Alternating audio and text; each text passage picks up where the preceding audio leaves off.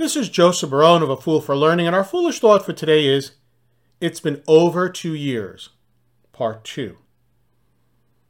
As I said in my last podcast, uh, on April 1st, I was sitting on my computer and realized that it had been two years since I left my previous employer.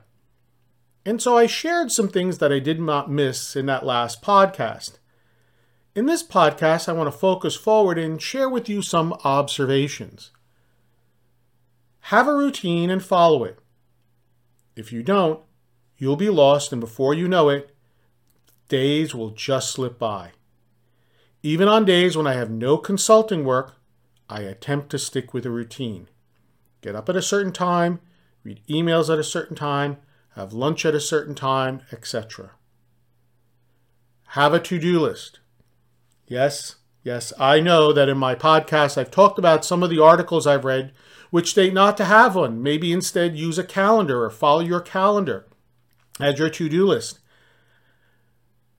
However, I've also said do what works best for you. And for me, it is important to have a to do list. Without one, things just slip away. Continue to keep your mind active and learn. It may be reading or even watching educational videos on YouTube, but keep learning. Not only do I need a routine and a to-do list, but I realize that when I officially retire, that I will need, still need to do something at least two or three days a week. Whether that is working or volunteering, I need to do something.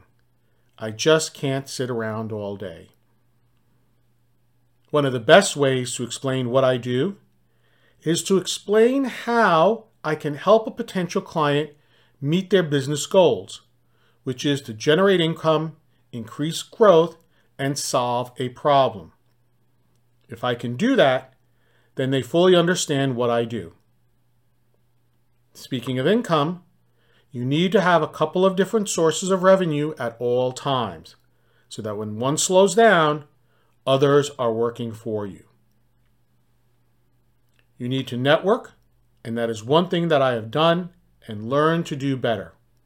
That includes following up with people Remember one of my previous podcasts promises made, promises kept.